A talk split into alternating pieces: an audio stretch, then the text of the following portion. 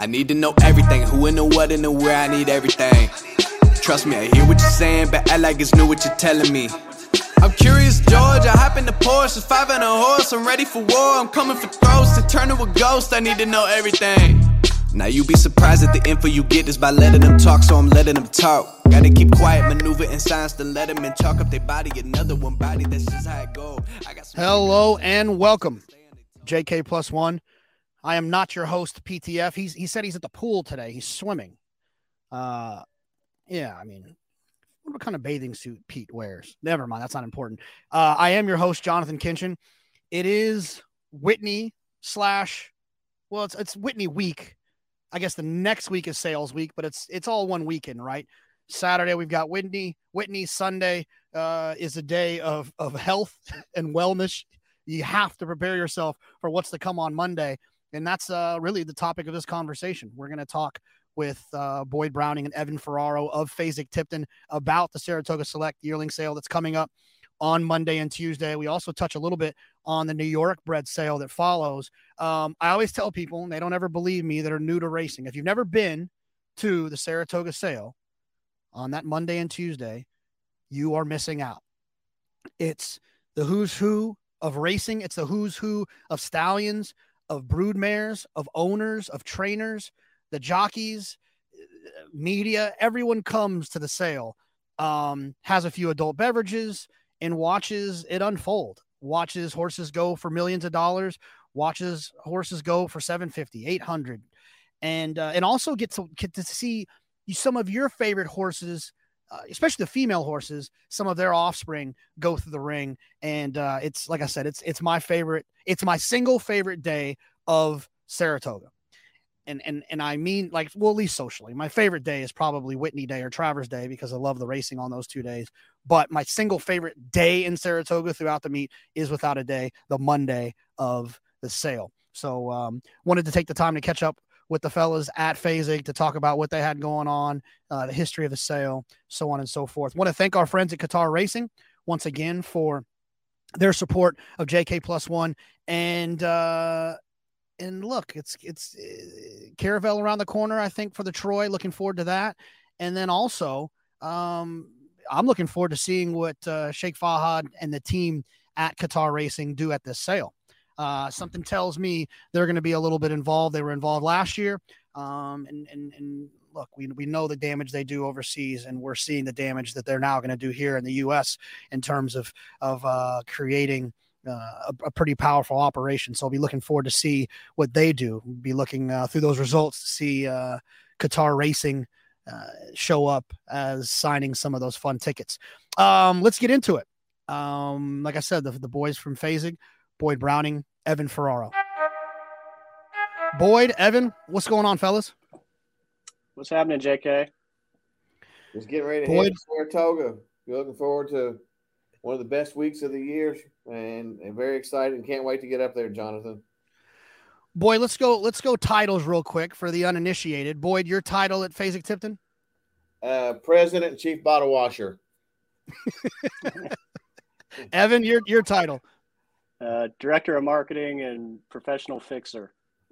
Professional fixer. I bet you have lots of uh, lots of fixes happening uh, happening this week. Um, Boyd, how many how many Saratoga sales is this for you? This will be my 34th. I've been at Fasig 35 years. We had the infamous COVID year. So it'll be 35 minus one is 34, I believe. Evan, how about you? Uh, this will be my 15th. Started in 08 and took COVID year off, but I've been every year other than that. And Jonathan, Well, for the record, I was 12 when I started. Okay, just so that nobody makes it has any misunderstanding about my age. I was 12. Okay, so In Kentucky, done. in Kentucky, they don't have a lot of uh, they don't have a lot of employment regulations there, so they got you in early. started young, Well, indeed. I was 26 when I started, but I looked 12. well, so for the uninitiated, I'm, I'm sure a lot of people that listen to this will be initiated, but for the uninitiated, um, I always tell people that you know, you know, especially like you know, I, I was recently married, so we have a bunch of people at the wedding that want to come to Saratoga, and I always say you got to come sale week, and they're like, what? Yeah, you got to come sale week. You got to come because it's a Whitney on Saturday, the test on Saturday, and then you got the sale on Monday. And they're like, well, what's the sale? And I always describe it as like it's this unbelievable cocktail party with all of the who's who in racing. There's rulers of countries. There's people who are betting two dollars uh, on every horse to show, and it's the greatest mixture of people in racing.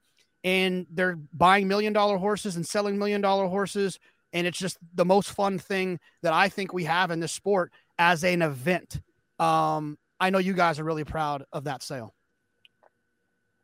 Uh, yeah, we do. You know, it's it's it's you know this is the 102nd, and it's you know our, been our flagship sale for a century, and it's just a really special sale and a special place. We take so much pride in everything from the the horses on the grounds to the way the grounds look and present to uh, the service to just it's important to us to put on a good show up there. It's the it's it's the best of racing and sales.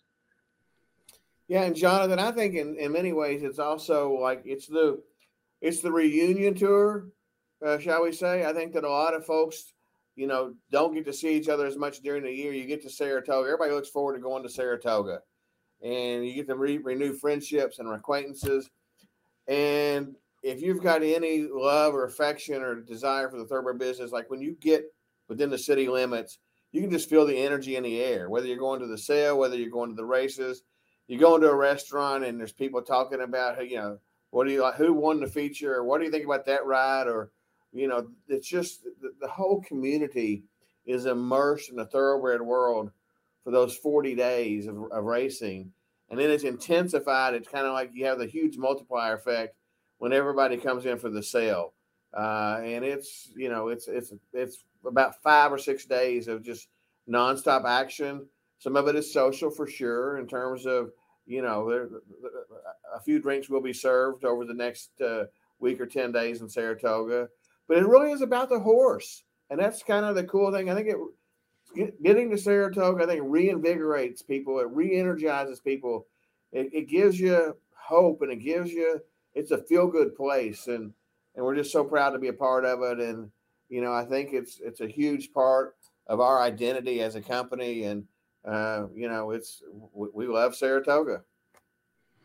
Boyd, Evan, you guys will be heading up tomorrow. Some a little behind the scenes. What what are some of the kind of uh, the checkpoints for you guys over the next few days in terms of you know you get here, you have a, you, I'm sure you have a, a, kind of a meeting and you talk, and we got to do this, and we got to make sure this is done. What are what are some of the important checkpoints that you guys have over the next five or six days until Monday? Um, and I'll go first. I mean, honestly, Jonathan, at this stage of the game, we better damn well be like 99% prepared. Um, you know, the, the facility looks fantastic. Uh, we've got a great guy in Saratoga on a full time basis, Manny Hernandez, and, and Manuel. He just does a fantastic job with he and his crew, and Isaac Wagner are up there, and they treat the place like it's their own house and their own yard. We bring in our facilities manager from Kentucky, David Kyle who you know runs the two of them work hand in hand together to make sure everything runs smoothly. The horses basically are you know the catalog set. Um, you know we know who's coming. We know you know you may have a few last minute defections. One doesn't X-ray, or one may come down with colic, or you I always have a few of those unpleasant surprises.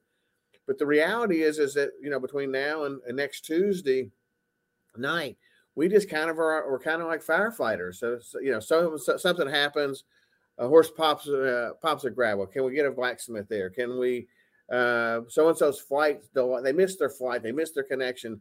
Can we get somebody from New York City to Saratoga? So and so thought they needed three rooms and needed four rooms. Uh, can you get somebody extra seats in the pavilion?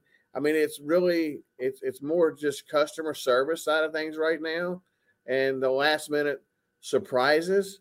You can't ever anticipate everything. Uh, but you know, most of the die is cast, and you know what we now concentrate on is making sure that everybody that comes in contact with the sales facilities and the sales experience, we make that as positive as possible, make it as easy and comfortable for both buyers and sellers alike. Yeah, a lot of that is last minute, just taking care of people with the last minute details, making sure all our buyers are comfortable, the sellers are comfortable. Um, you know, trying to get somebody into Salivo if we need to, stuff like that. I know, I, I, know somebody. I know somebody. um, in your in your you know in your 15 years and, and you're 35 uh, what are some of like the the week of obstacles you can remember if you can think of anything kind of uh you know having to get having to drive down to the city to pick up a buyer or to, uh, what anything that that stands out um there was one uh that was kind of funny i've only been with the company a couple of years and uh, we were at the cocktail party and i you know, already had maybe one or two and was settling in for the evening. But uh, and then I get a call that um, to make a trip to the airport, to the private airport there in Saratoga. It was Lookin At Lucky. It just won the Haskell, and uh, Bob Baffert and his crew were flying in. So they asked me to go pick him up. So I pull onto this runway, and I'm in a, in a Kia that's probably seven years old, completely filthy and was filthy when I picked it up in Albany. And I pull right up to the stairs. They're coming in in a fancy G5, and there's me in this dirty Kia. So that would be one. yeah, Jonathan, a little behind the scenes detail on that. So Evan is at the cocktail party, and I say, Ev, I need you to do me a favor. Sure, no problem. What do you need me to do? I need you to go pick up Baffert and his crew at the airport. He looked at me like, you have got to be kidding me. He's like, I don't know. Like, yeah, you're, you're said, sober enough. He's like, I got a Kia, and I said, I don't give a damn what you're driving. You got to go get. Do we want Baffert to sell or not? He's like, I'm on my way. So, actually, the question was, are you sober? And I said, ish. Uh, um, we got him there. Dropped him off at Siro's, and it was all good. There you go. That's all that matters. You gotta you gotta have the big shooters there. Um, of the 235 horses or hips that you have, I know you guys have a couple of special or at least one special things. I was talking to Bobby Flay about it. Um, of those 235 hips, what what's the process for creating that that special, you know, Saratoga select yearlings list? What does that process look like, and, and when does that start? Well, it honestly it starts I want to say it starts 365 days of the year. It starts after the sales over this year, but um, we really get into it um, probably in January, going through lists of breeders and seeing what folks have and, and reaching out to people and starting to build up a rapport to, to see how their horses are going, um, kind of get a feel for what they think works. And, and then it starts to progress as we get into inspections in April. And uh, from there, a lot of it, it it's um, working with consigners and breeders and you know so many people that sell Saratoga. I mean, they're such pros. I mean, a lot of them know what they have, and um, you know, we've got guys that have been looking at horses for Saratoga for a long time and and know you know what works and and so it starts there. We do the farm inspections. There's some discussion, give and take, and it works through a process of five or six weeks from April to middle of May on getting things finished up there. But um, it's uh, it's it's really it's about it works both ways because you want to get you want to have the right horses there. But at the same time, you want it to work for everybody. So through the years, we've learned kind of when stuff you know doesn't quite hit us 100 percent. You know, we'll we'll tell people like we're not sure we got the right spot for you because we it's it, it's you know you don't want to send somebody up there without the right horse and have them have a bad experience. Yeah, do you have anything to add to that?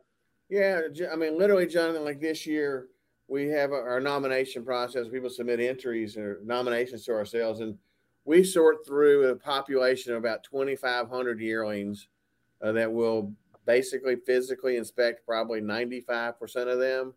They're not all pointing for Saratoga. Some will be pointing for the July sale, some will be pointing for the New York bred sale. But uh, it's a pretty intense six weeks or so when you're visiting farms nonstop.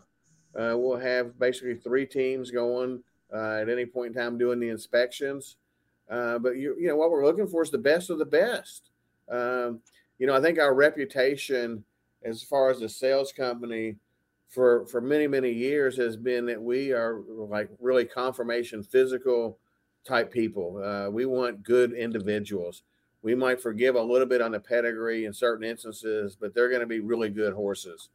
Uh, and that's the thing. That's kind of our motto: is that we want when, when a buyer comes on the Saratoga sales grounds you know, I want them to have a short list that's way too long that they say, you know, they got to do second, third, fourth, fifth looks to remove horses from their from their list because they keep seeing good one after good one after good one after good one. And uh, I think that you know we've got a really solid group of consigners that support us. You know every every year. We've got a we, we think we have a pretty good idea of what works at Saratoga in terms of physicals and and you always want to just get a combination of physicals and pedigrees, diversity of pedigrees, but you also want to have some some superstar pedigrees so that you know when a man or woman comes on the Saratoga sales grounds, they're thinking, I want to buy the next Flightline. I mean, plain and simple. Hey, how do we, you know, how do we have the they're they're coming to buy the the best of the best Flightline. You know, this year in the inside front cover is is uh, Songbird you know, they were talking about career and life changing horses, and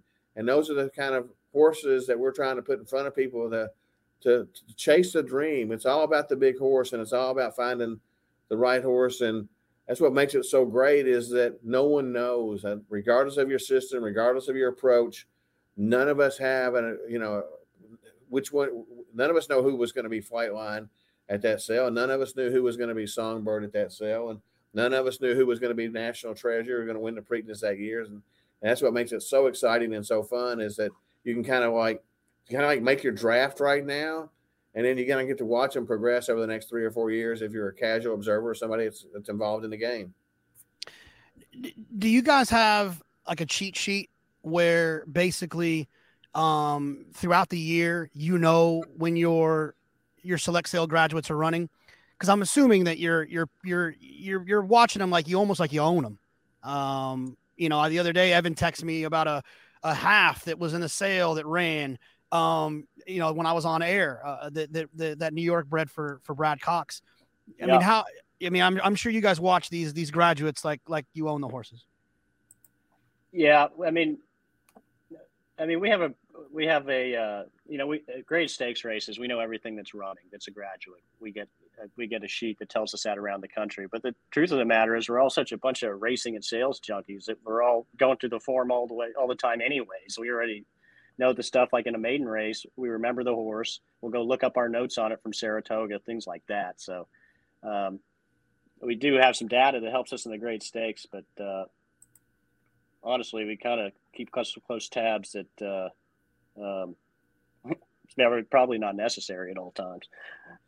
If some would say we're sickos, Jonathan, because we kind of live, eat, sleep, drink, just like you do. I mean, we're we're we, you know, it's my friends tell me that aren't in the horse business that we don't have a job or we don't have a career. We've got a lifestyle, and I think there's a whole lot of truth to that. I mean, like, you know, the you're you're watching horses breeze in the morning, and you're watching the races. You're, you know, on weekends you might be you know uh, the, the feature at california del mar this weekend will be at nine o'clock on saturday night it'll be a great one and i can promise you this the bar at the cocktail party will be full of a bunch of Fasig people and a bunch of horse people that are junkies because there's a great one and we're damn sure going to be watching the grade one to see who wins the grade one at del mar on saturday night after being at the races all day and seeing horses on the grounds all day because we're we want to we want to we're engaged it's a it's it's it's a lifestyle yeah, we probably got a pick five going too. of course. Boyd, how how how how do you handle uh when you have a, a good customer that doesn't have the right horse? I mean, I I'd, I'd imagine that at, at times you get forced to kind of have to maybe jam one in there for them just to keep that relationship. How do you how do you handle that? Does it happen often? Uh, our whole everything we do is built on relationships. hundred percent, one hundred and ten percent. Uh, Evan and everybody kind of gets tired of me probably preaching. It's relationships. It's relationship. It's relationships. But it's the truth. Uh, and the way you deal with that is you tell the person, I don't think your horse works, or we don't think your horse works. It's not the right horse to go to Saratoga. It's an expensive proposition to go up there and buy your horse back. And nobody likes to buy a horse back at any sale, regardless of where it takes place and occasionally, but not very often, but very, very rarely, somebody will say, I really, I think you guys are wrong. And I really, really, really believe in the horse. And I've watched this horse grow up and it's doing, it's going right. And, you know, depending on your relationship with the person, you sometimes you'll say, okay, I'm going to give you a shot. Don't be mad if it doesn't work. We don't feel good about it. I hope you're right, but we don't feel good about it. But it's all about, tell, it's, it's about honest and open communication telling people the truth. And hey, we screw up. I can promise you, there's going to be horses that we didn't like that are going to sell later this year after the Saratoga sale that we're going to want to go throw up that we turned them down or we didn't we didn't push for them hard enough. We're going to be happy for the seller because ultimately everybody needs some success. But it's uh, it, it's just being honest. It's being truthful. Uh, we're not know-it-alls. We don't know what's going to happen, and horses change. We're looking at these horses in April for the most part, and the horses change over that next four months. Sometimes they go the right way, sometimes they go the wrong way. So it's it's just honest communication we uh you know we always see after the sale's over we always see you know blood horse will do the write-ups and tdn will do the write-ups of all the sales stat the sales stats this uh, the average this the average that the median this the median that the high this the high low the low the low.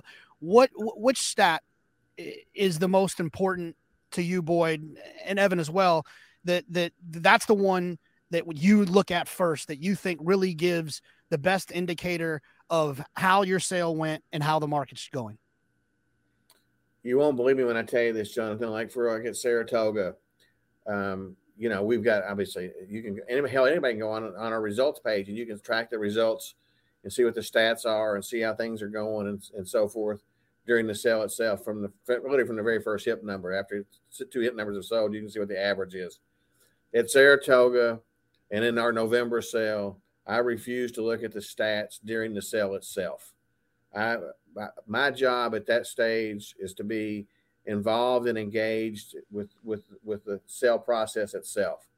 And it sounds crazy but mine's more of a gut instinct of how i measure the success of a sale. The one stat you want to maintain or control as best as you can is the rna rate because as long as people are getting horses sold and we have a pretty good idea from discussions and uh, you know kind of what the range people are looking for in terms of the value of their horse and when you're seeing people kind of squeak by on their reserves, it's like, eh, it might be a little touchy tonight. Uh, when you see people, the consigners' reactions, when you see consigners like four horses in a row, them high fiving each other after the horse goes through the ring, you know you're having a pretty good night. Um, it's it's so you know at the end of the night with a with a small catalog of 200 horses, a few big horses can really can kind of skew the statistics, particularly the average. So I don't really think that's the best overall number. Uh, RNA rate's important to me. The, the, the, average and median are important because that's what everybody gravitates to. It's the easy stat. It's kind of like looking at somebody's a baseball player's batting average, you know. But to really understand, you better you better study behind. You know, wh- when are you getting the hits? Are you getting the hits when you're down 12 runs in the eighth inning when they got their you know the guy, last guy in the bullpen? Or are you are you are you a clutch player? We want to be clutch players in terms of of getting horses sold effectively for people all the time. Yeah, I think it's a lot of it is uh, an intangible. I mean, a lot of it, truthfully, on the selling end is how many of your sellers have got smiling faces there at the end of the night. I mean, um, that'll give you a good uh, good gauge of how strong the market is. Well, and the other thing is, you know, like, honestly, like, and this is I don't know about when when you're when when when when the people are bitching at you, you're not having a really good night, and when when there's not a whole lot of bitching, you're having a pretty good night. I mean, it's like you know we're and we're engaged. I mean, I, we're easy to find before, during, and after a sale. Um, so, and believe me, the people that we do business with are very willing to share their opinion, whether it's good or bad. Uh, and but, but that's how we want it. Uh, but so it's you know, as I said, you can kind of measure it by, by by the feedback you're getting, which is oftentimes instantaneous. Yeah. One of one of the things. So you know, I've, I've I've done some real estate in my days, and and and I've always felt like, you know, where you get the where you get the seller if the seller has a realistic price it, it it gives everyone an opportunity to have some success but sometimes you can't control an unrealistic seller's expectations. And i would imagine that you guys probably deal with that when it comes to the reserves. Tell tell everyone listening like i said for the uninitiated how, how does the reserve process work? And and how do you manage expectations uh, because you're setting yourself up to get someone to be sad at the end of the night if they put a ridiculous reserve on a horse.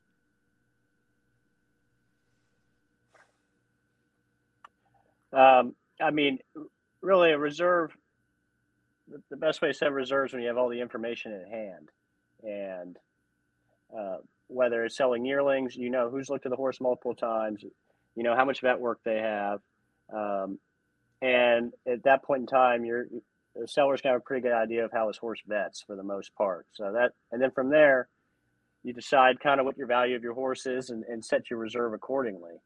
Um, and you know, like in say the November sale, um, when you're selling horse, like you know, breeding stock, horses off the track, things like that, they're uh, they stick to their appraisals on paper for the most part. So, uh, like we've got a pretty good idea where we feel horses should be selling in that sale, and from there, it's just trying to get on the same page with the seller and manage expectations and just try to make sure that everybody succeeds. Yeah, and, and, and JK, that's one of the the challenges is that you know from our perspective, and I think from a good seller's perspective, your reserve shouldn't be one bid below the maximum price you're willing to take. It should be like you know two thirds, seventy five percent, because you are hundred percent right. You've been enough auctions, whether it's horses or real estate, that getting people engaged is it's so important because then they have a kind of an emotional commitment to the process. So you want to give people the opportunity to bid. Uh, you know, once again, it goes back to setting reserve is kind of like on it's the back end of the of the sales process. You tell people the truth. You tell them what you kind of think their horse is worth. The good news at a sale like Saratoga is that the the, the agents and the, the the consigners that are up there are across the board 100% pros. Uh, it's not amateur hour at Saratoga. When that that's that's major leagues. That's the all stars. So you get a lot of they know the the consigners know what they're doing and communicate that information to the owners uh, pretty relevantly. And at the end of the day, a man or woman's got a right to set the reserve wherever they think is appropriate. You can give them the best advice that you can, and you ultimately they have that really the ability to to set that reserve you can encourage them. You can try to advise them. Uh, and, you know, there's been times when, you know, there's nothing that can make you look dumber than trying to appraise horses. Um, you know, uh, we had a horse sale in November many, many years ago where uh, she brought $10 million named Havre de Grace. And Mr. Porter and I argued for a day before she was selling what the reserve was going to be. Uh, and he was saying I want like I want six million dollars for it. And I was like, that's not fair. Anybody bids five million dollars ought to be able to buy your horse. And we went literally. Rick and I were good friends, and and so forth. So literally about four o'clock that afternoon, we'd we'd argued and kind of bitched at each other all day long. He called me and said, "All right, I'm coming over here. I'm, setting my reserve with with TaylorMade." He was like, "Okay, what are you going to do?" And he's like, "You've told me anybody bids five million dollars is gonna it sh- should have the right to buy Havre de Grace." I was like, "Yeah, yes, sir, yeah." And he's like, "Well, she's worth more than that." I said, "I'm not arguing that, but but you know, five million's a lot of money." And he said, "You know, I've listened to you whine and complain for three days. I'm setting the reserve at," and I was like, "Oh God, here it comes." He said, "Like four million four hundred ninety nine thousand dollars." I'm just because you, I just don't want to hear you whine. So she brings ten million dollars, and uh you know, it's pretty emotional. I mean, it's not very often you get sell a horse for $10 million. And I said, Rick was my friend and we had a very good relationship. And so we're, we're hugging after the horse sales. And he looked at me and he said, I'm going to tell the press, I'm going to tell everybody I know, you're the worst damn appraiser of a horse I've ever met in my life. So it's, like, it's like, fair enough. And aren't you glad I missed on the right side rather than the wrong side? So, but, you, you know, what's funny to that point though, Boyd, is that – what I think sometimes, and that I know you guys have to deal with, is the emotional connection to the horse because you're not having that emotional connection. You're telling him that having a reserve at seven or eight million is not a smart business decision for him. And he is telling you that my horse is worth more than this because she's made me cry 17 times on the racetrack. And there's a difference between the emotional connection, which happens in real estate too. People fall in love with their house. Well, my, my kids were born here. Yeah, but the people that are buying it don't care. And, and so it's not, it's not necessarily you're a bad appraiser of the horse. You were just giving him advice that he didn't want to hear because of his emotional connection. Uh, thank you for giving me the caveat. I think I did a really poor job of appraising her value. Uh, but no, you are right. And, and, and oftentimes I mean, so, uh, the really good horses are in many ways kind of like someone's children, particularly, you know, if they've raced the horse and you're selling out of the mare, or they've got a, it's it's it's personal to them, and and you are right. You try to once again, it goes back to communication. And it sounds like a beating a dead horse, but you try to give them the best advice that you can, and say, if I owned or here's him or her, here's what I would do. But you know, you've got the ability to do whatever the hell you want to do. So we'll do the very best job that we can for you.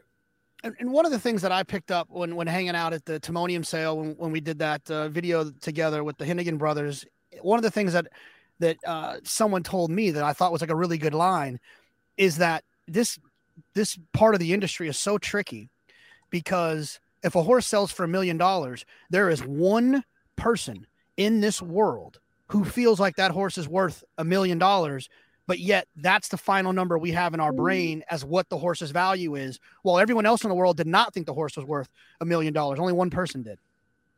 Yeah, and well, hopefully two did. Worth.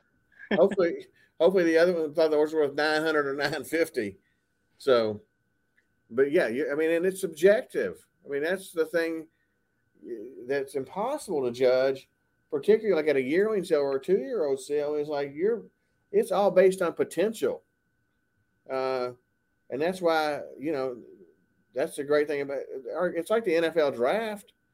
I mean, Tom Brady might be whether you're a Brady lover or hater, he might be the one of the best all time. He is one of the best all time players in the NFL. He was a sixth round draft pick. I mean, who, we, we don't know. You never know. You can't measure the the want to in a horse. You can't measure the want to in a human.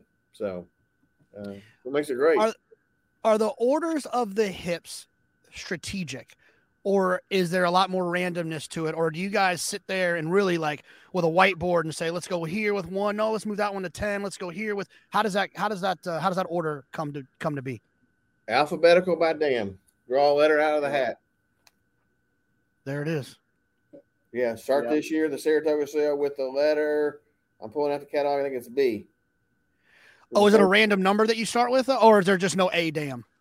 Well, no, we drew B out of the hat. So okay. It'll, so A will be at the end. So we'll start with the B's and come back to the A's. Yeah. The yeah. End. The last horse in the first horse in the ring is out of Baby Go Far, and the last horse in the ring is out of Azalea Bell. And next year we'll draw another letter out of the hat and we'll spin it from there. how many how many how many emails or texts or calls did you field when the the catalog was released where people didn't like where they were? Or do they just kind of know that that's how it is? I had one. And it, it was not very pleasant but i mean like what i mean like you can't somebody's got to be early and somebody's got to be late and that's why you try to do it fairly and you know that's how that that's the process. And everybody can't be quote unquote right in the middle of the catalog. The one thing that we can try to do and i think all the sales companies try to do is you try to make sure that you know you've done a lot of promotion on the front end. And the astute buyers are ready well you know Cot Campbell when he was at dogwood was one of the great horse buyers that i've ever met in my life because Cot would sit there, whether it was a Fasig sale or any other sales company sale, and I'll bet you 75% of his purchases during his career at, at Dogwood were within the first hour of a sale. Because Cot would say, I'm ready to go. I know what I think the horses are worth. I don't give a damn what anybody else thinks. And if there's any hesitancy, I'm going to buy these horses.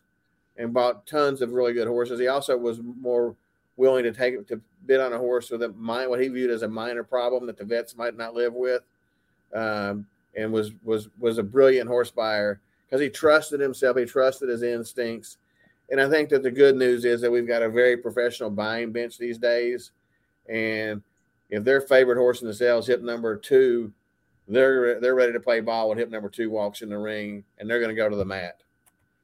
Yeah, especially sale like Saratoga with a limited number of offerings. I mean, I mean, every it's not like you're sitting there waiting for another thousand to come down the line. I think everybody's pretty ready to go and settled on what they want to shop for, even if they fall early.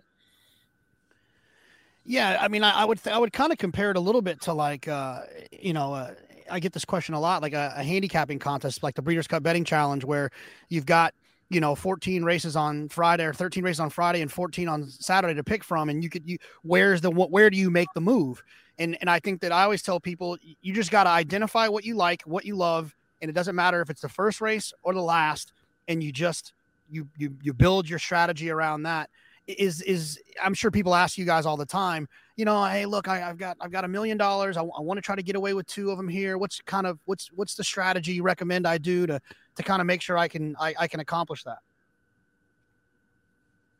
You're giving us way too much credit because they very few people on the buy side want to play any cards, um, and everybody's got their own methodology and their own approach. So you know, once again, it goes back to the stylistic approach that they've got. Um, the good news is, as I said, I think, and Evan said, you got you got buyers today that have confidence in the leg work, the preparation they've done. Uh, I don't know. I don't. I'm not sure there's any quote unquote strategy other than you. You better if one if you love one, you try to buy it, and if you don't love one, don't try to buy it, even if it falls to a price that you think it's a bargain. Because if you don't love it, you don't feel good when you the day the second the hammer falls, you better feel good about the horse that you bought. Um, and, and so generally speaking.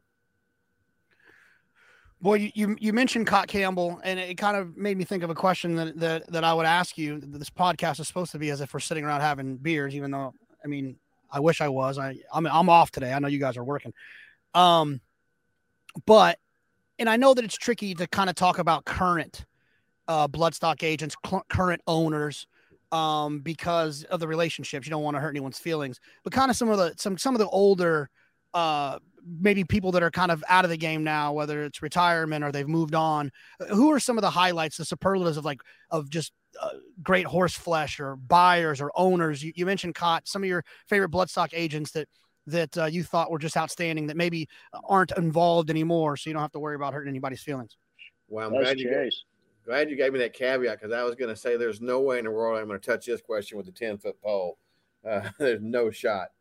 You know, I think it's the, the game has evolved. Um, you know, and, and I will say this I mean, I'm actually going to mention somebody who's still engaged that in my mind, Wayne Lukas changed the buying patterns of horses at thoroughbred auctions. He changed the game. Uh, Wayne Wayne came in and was a was really buying great physicals with with enough pedigree and was was has has and has supreme confidence in his ability to to pick out a horse and to train a horse uh, and, and and really did transform the nature of what happens at an auction because of his um, his great confidence and his great salesmanship. I mean, you know, when when Wayne buys a horse, you know, he, he thinks it's going to win the Kentucky Derby or the Kentucky Oaks or the Breeders' Cup and uh, identified those types of horses. So, I mean, I literally think that that Wayne changed the, the auction process during my during my career at, at, at Fasig-Tipton. You know, there was, you know, I, mentioned Cot, you know, on an international basis, a guy like, and actually was mentioned in the, the TDN article today by Bobby Flay. James Delahooke was a was a really astute and unbelievable horseman uh, that really kind of understood buying, understood horses from all over the world. Uh, that's one of the things I really admire about some of the international participants. Is I think I work pretty daggone hard. Uh, my wife would say I work too hard, and I really spend basically ninety five percent of my time, rightly or wrongly, focused on North American racing. And yet we see some people in the game today that it's become an international game that have great knowledge of North American racing, European racing, Australian racing, Japanese racing, and it just kind of blows my mind that their capacity to be, you know, proficient and effective in in four major marketplaces around the world. I just I just admire that that ability uh, because I you know as I said I spend 95% of my time on on North America. Um, so it's it, that's you know that's one of those things. It's you know it's it's, it's easy to forget. And you, you know you asked that question. I thought, well, you know, hell, I'll be able to rattle off like four or five names um, that come to mind, and you really. I'm so focused on the on the current activities and the current buyers. I'm struggling a little bit, Jonathan, to give you too many other names. Uh, I'll give you one uh, who Boyd is very good friends with as well, Buzz Chace. Yeah, He, uh, Buzz. he's, he's been passed away, shoot, probably over 10 years now. Um, he was just a great guy. He was really kind to me when I started out. And uh, so he bought, you know, years ago, he bought Unbridled Song up in Saratoga. And a couple things that he said that were interesting to me were he would talk about a horse like the way it looked when it came in the back ring, like like Unbridled Song, kind of almost like he filled up with air, and he was on his toes just a little bit. This he said he liked that little bit of edge where it almost looked like they were a little nervous, even but but not quite to that level. He just thought that it was just a little bit of an athletic kind of feel to him. And like another thing he used to do, he used to sit here at the October sale where we where our tent set up back in the day. It was like there were four tents with a big courtyard in the middle. It was instead of in rows like they are now. And he would just sit there, you know, on a on a seat or a, or bale of straw and just watch horses that were out across this giant field. And you know, they would be they would be you know 75 feet away from him. But he saw so much from just sitting there and seeing horses from far away, and he'd get a feel for the horse with presence and things like that. And then he would walk over there and look at him. So it wasn't necessarily just going through every horse in the back or marking catalog pages. He just sat back there and watched until he saw something he liked. Yeah. Good horse buyers, great horse buyers have a gift. It's a sixth sense. Um, I don't know how to explain it. I don't. I mean, I, hell, I wish I had it. If I had it, you'd be interviewing me like before before my horse was going to run in the in the Whitney on Saturday rather than over there hustling. Um, but it's it, it's that innate confidence. It's that innate ability. Same thing with you, John. You can try to hand like why do you you can sometimes try to rationalize why you like a horse in the eighth, but part of it's just like I don't. It's I, I, just do. I can't explain it. It feels right. Um, I think that's I think that's a trait that really has goes across all industries and all and all things. Why so and so a great coach? Why did you make that move? And I don't know. It just it just seemed like the right thing to do. You talk to a political guy, like, why did you do that? It was going against the the, the, the popular opinion? I just it felt like it was the right thing. I mean, there's that there's that innate ability to make a decision and to stick by your guns that I think makes really good horse buyers really good horse buyers, more successful than everybody else. One thing I, I think is kind of proven if you get 38 people involved in the process in a committee, your chances of success diminish. Oh, I, I can I can imagine. You know, you see it happening. There's there's there's there's a lot of cooks in the kitchen um, at times, and I've I've seen that. Um, you got to have someone who makes the final decision. Absolutely right. The buck's got to stop somewhere. Yeah, it's it, it, it's like it's it, you guys. You talk about playing betting all the time. You talk about that that pick five at Del Mar. You're going to be alive for on Saturday night, the cocktail party. One person has to kind of make the final decision because if you let everyone put in a couple of horses, next thing you know, you're all all all all all, and uh, it, it doesn't really work that way. You got to have somebody that's going to crack some eggs. Yeah, you, you got to make a call somewhere. I can help you guys if you need any help. Just let me know. Yeah. Okay. You're in for a quarter. Yeah, I'm in. I'm in. I'm in. Um, all right, so let's let's talk a little bit about uh, let's talk a little bit about what's what's what we got coming up here. So let's let's go through the logistics. Uh, let's go with start time, start time, uh, start time. There's not a stop time until I know you stop when you stop on Monday and Tuesday, and then the New York bred sale, uh, which is another sneaky one that's very fun to go to if you're going to be up here in Saratoga. What are the dates? And then we'll kind of get into some of the fun horses we're looking forward to. Uh, the Saratoga sale is this month.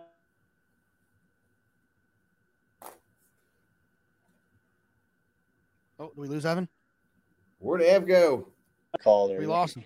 Yeah. All right. Go. You, we, we lost you for a second, Evan. You're you're back. Go back to Monday. You start back at Monday. Okay. Uh, so the Saratoga sale take place Monday and Tuesday, beginning at 6:30 p.m. on our grounds there in the Humphrey S. Finney Pavilion. Horses will begin being shown on Friday. Uh, so there's you know three days of inspections essentially. Some people wait till Saturday to start showing, but a good amount show Friday. Um, and we'll sell about 119 a night cataloged. And then the New York bred sale will be the following Sunday and Monday. with uh, horses begun being shown uh, pretty much Friday. We take between the two sales, our crews got to go through and get all the stalls turned over and get ready for the second sale. So there's a couple days in between there. Um, anything? I'm trying to And the New York bred Sale, the, the, the New York bred sale is during the day. Am I right? Uh, Sunday, the Sunday session is in the evening, so that's that Okay. starts at 7 p.m. and then we start during the day the next day at noon. Beautiful. I, I remember I came over there on a Monday. Uh, I came over on the, the second day, the during the day, and and and uh, and had an adult beverage and and watched a friend buy a buy a New York bred. That was a lot of fun as well. Um, Yeah, New York Red's still great. You know, it's it's it's a little more laid back than the main sale, but it's a great sale. yeah, it's still a lot of fun. All right, so let's talk about the the the Monday Tuesday the select sale.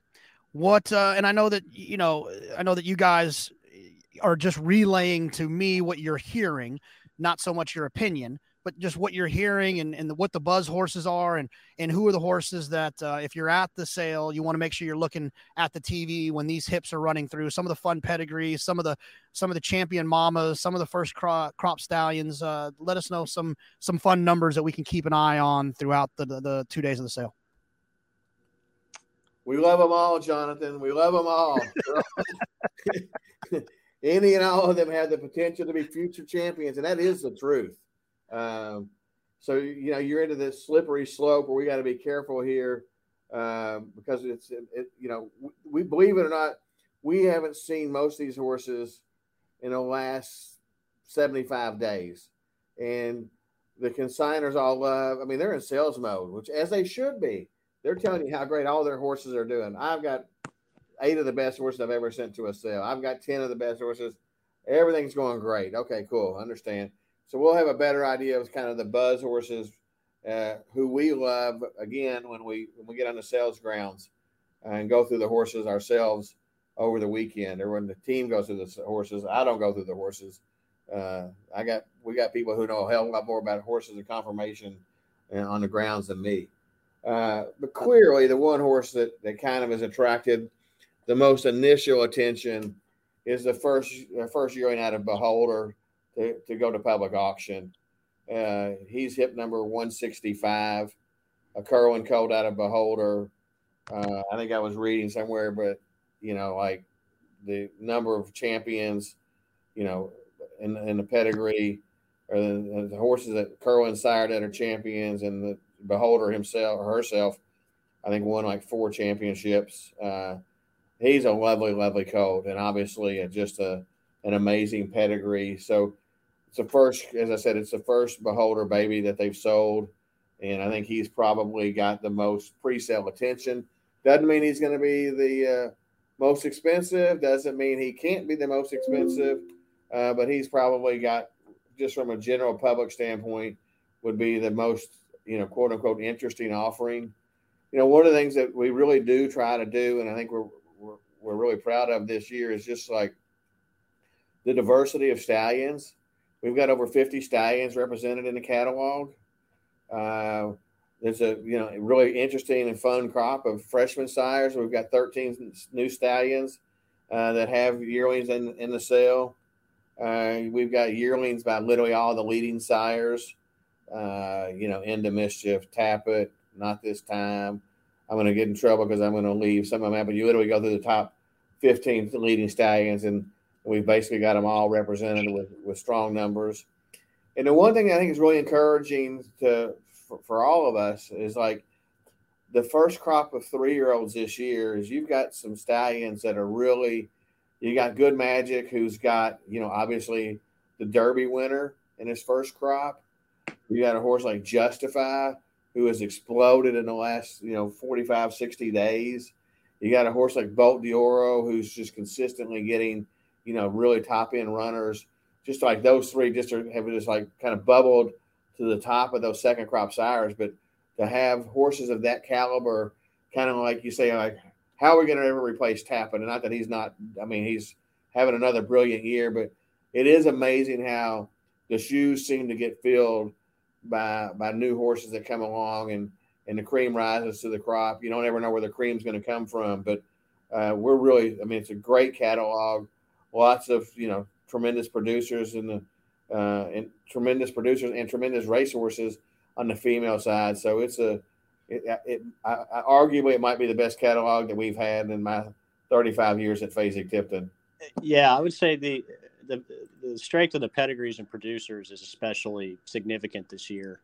Um, you know, just siblings to Grade One winners. I mean, we've got siblings to Sippican Harbor, Caledonia Road, uh, Count Again, Verrazano, Leofric, nickname Hunter O'Riley, Improbable, Rockfall, Shamrock Rose, Princess of Sylmar, Silver State, Pizza Bianca, Casa Creed. I mean, those are serious horses. And, and you know, as far as uh, out of the good mares, other than Beholder, I mean, we've got, you know, polls out of like Icon Project, Love the Way You Are, Paola Queen, Rachel Valentina, Separation of Power, Yellow Agate, all grade one winners themselves. So, I mean, and, and that's just at that level. So, I mean, there's siblings to, you know, 120 plus stakes horses in here. So, I mean, you're not necessarily just taking a flyer because these mares have already proven themselves. Talk a little bit about, uh, you know, Bobby had mentioned it to me, uh, Fillet about the not this time share. What, what hip is, is what quote unquote hip is that? Uh, we haven't assigned an official hip yet because we're trying to work through the accounting side on our end. It's going to be the first hit, lot, etc., that goes to the ring on Tuesday night. Uh, it's a great opportunity. I mean, he's off to an amazing start. That stud, not this time is. The thing that's really cool about him that I find really interesting about not this time is he's got fillies that run, he's got colts that run, he's got horses that run on the dirt, he's got horses that run on the grass, he's got precocious horses in terms of going six furlongs. Horse that won the mile and three quarters at Saratoga next the other day, going long. I mean, he's really a, he kind of you hate to use the term, but everybody does. He ticks all the boxes in terms of producing, you know, graded highest quality horses, fillies and colts, dirt and grass, short and long. We kind of like okay, well, we've got them all ticked. So, uh, but it's going to be offered uh, on Tuesday night. Um, you know, the, the TaylorMade guys have all the information in terms of the details about the syndicate and so forth. But a really kind of cool aspect, and we're excited to have that opportunity. Yeah, I'm sure there's a lot of uh, red tape and legal stuff. I won't ask you guys to explain how that share works. Like you mentioned, if you have any questions, you can reach out to the guys at TaylorMade about exactly what the share looks like. But uh, it's it's it's it seems like a really fun opportunity for people that that play in that in those waters and play in the in that uh, play in that game. Um, talk a little bit about uh, the process of sales night for you guys. I mean, I'm, I'm sure you still still are firefighters that night, running around putting out fires. Um, Boyd, I've seen you. Uh, I, every time I look up, your nose is in the catalog, and you're focusing on what is happening.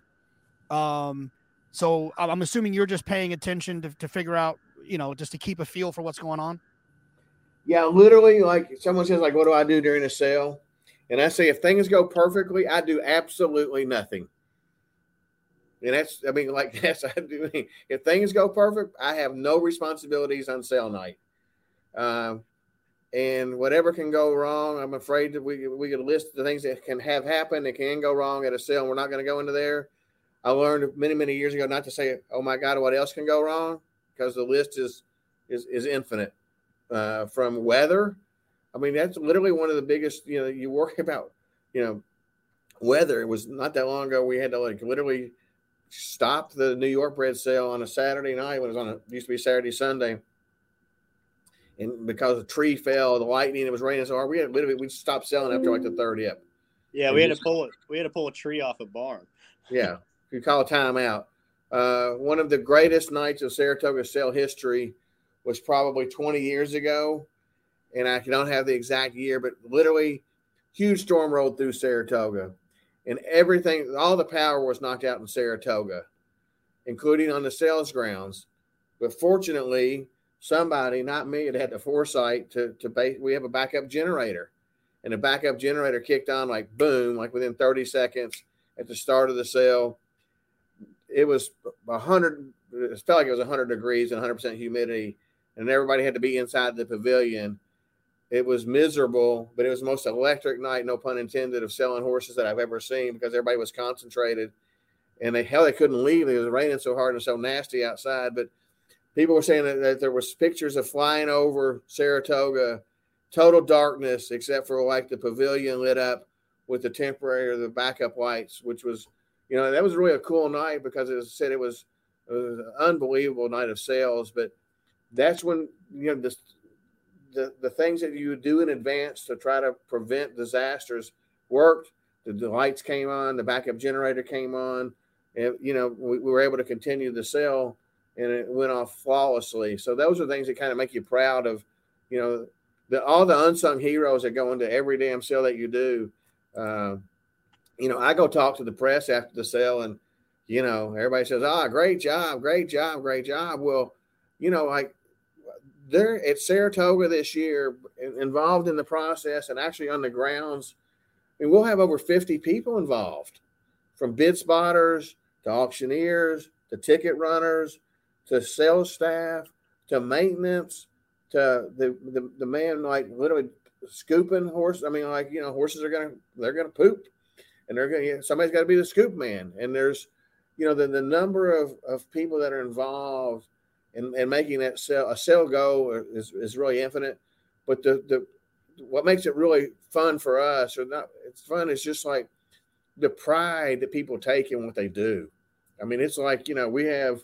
Uh, you know, Monday and Tuesday are, are, are, we go back to back, play Super Bowl Monday night, play Super Bowl Tuesday night, and everybody involved on our staff is like uh, not 100% engaged, it's like 110% engaged and committed to to making sure everybody does everything humanly possible to make sure the horses sell great and people have a great experience and and that's kind of the cool thing about it is just seeing how you know how much people care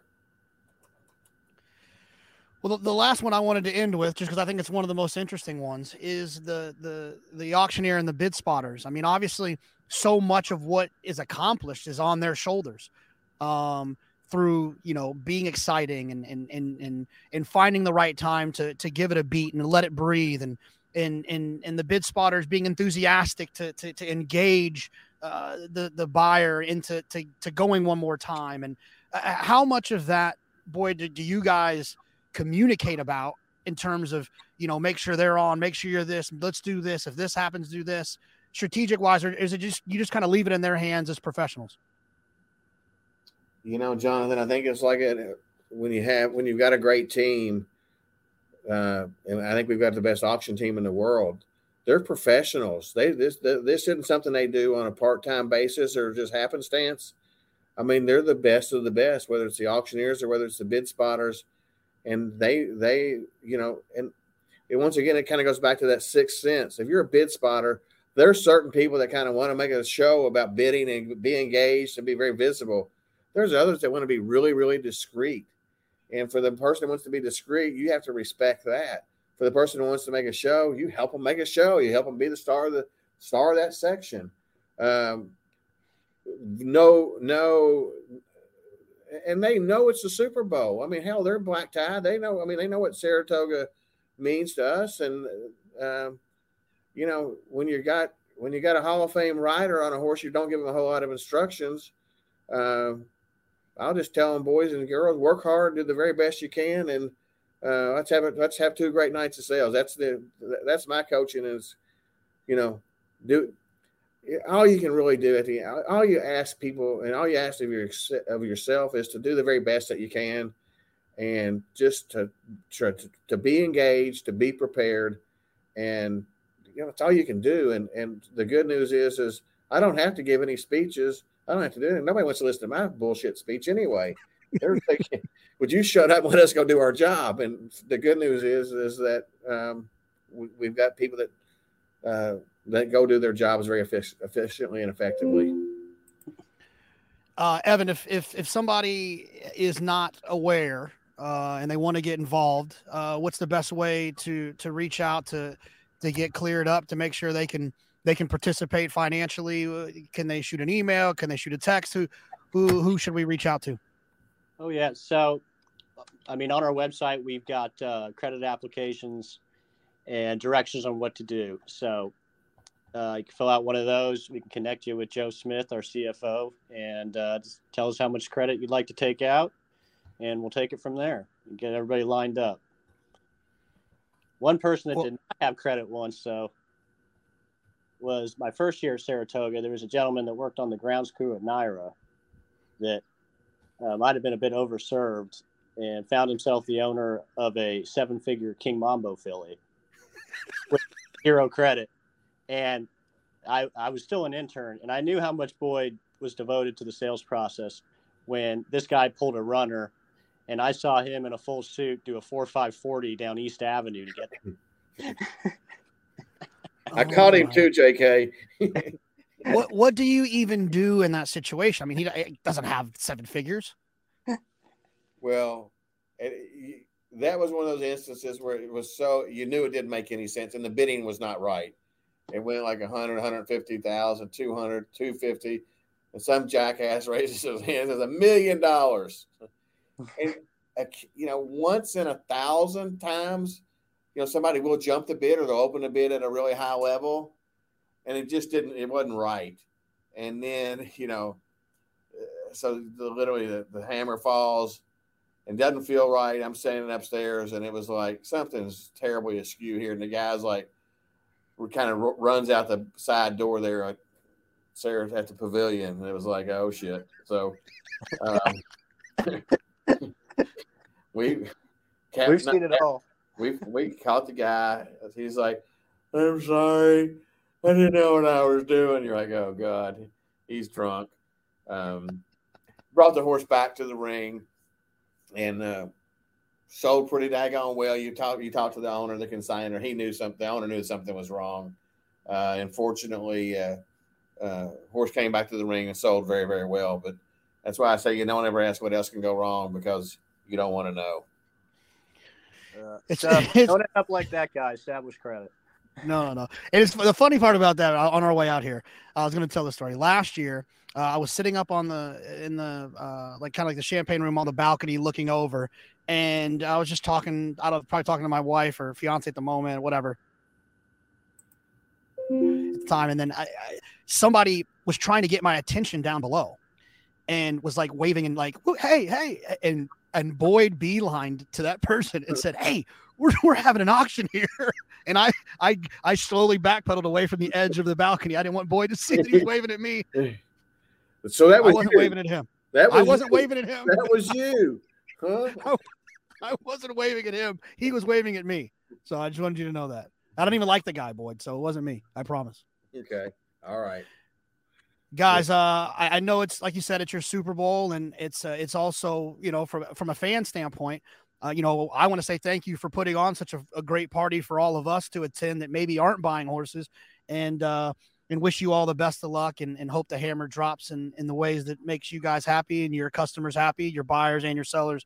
And uh, thanks again for putting on such a great party for us. Well, it's always we've all been kind of the last week. We've really been in the, the mentalities that we're ready to get up there and do it again. So No, and JK, appreciate you know you're, you know you're part of what makes Saratoga special. Once again, it's like it's a thousand people that contribute to making it special. Your enthusiasm, your love for the racing, your love for the game, your enthusiasm. I mean, there's no doubt this is your favorite six weeks of the year. Also, I mean, it's like, and we all feel that energy. And the cool thing is we all feed off of that. So we we look forward to seeing you. Uh, we really look forward to seeing G. Uh, but I mean, that's not that's to be expected. Uh, but appreciate you having us on, and and hope we hope everybody has a great Saratoga experience this year. We'll see you guys Monday night. all right, we'll No, see. you. Saturday you're putting together the pick five, the late pick five for us. I'll see you Saturday night. Everybody else will see you Monday. Okay. All right. Thanks, fellas. I, I appreciate you guys taking the time. I know that this is, like you said, your Super Bowl's coming up, and uh, you spent an hour with me uh, a week before that, and I appreciate that. Uh, excited to get people talking about the sale. Like I said at the top, this is my favorite night uh, during during the entire uh, eight week process here at Saratoga, and we're really looking forward to to getting over there and and uh, being involved in the best cocktail party in racing and and seeing some of these fun horses. So I'm excited to watch this Beholder, this Curlin Beholder. That's going to be a ton of fun. That'll be probably night two I think Evan said uh, 119 hips will go through on night one. That hip is listed as 165, so we won't see that one until Tuesday night. Sure you get there for both night. Bring your energy and uh, keep your hands in your pockets. I still always forget sometimes, but uh, like he said, they're professionals, the bid spotters. You, you should be able to shake loose there. Maybe just text people when you're trying to get their attention. Maybe that's the best way to go about it.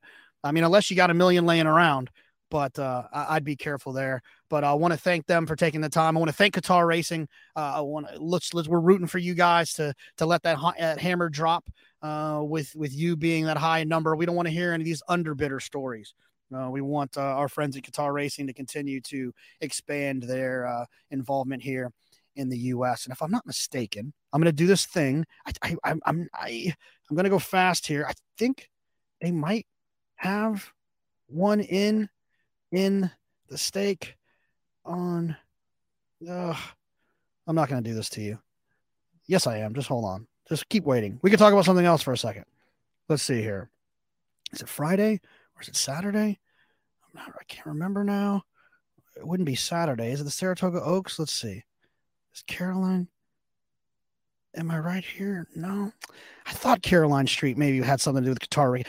Fergus Galvin threw me off there um, Caroline Street. Uh, very interesting story there. I'll tell everyone sometime. Anyways, look, uh, we'll see you at the sale on uh, on Monday night. We'll see you at the Whitney, and uh, we'll we'll see you at the sale on Tuesday night. It's going to be a ton of fun.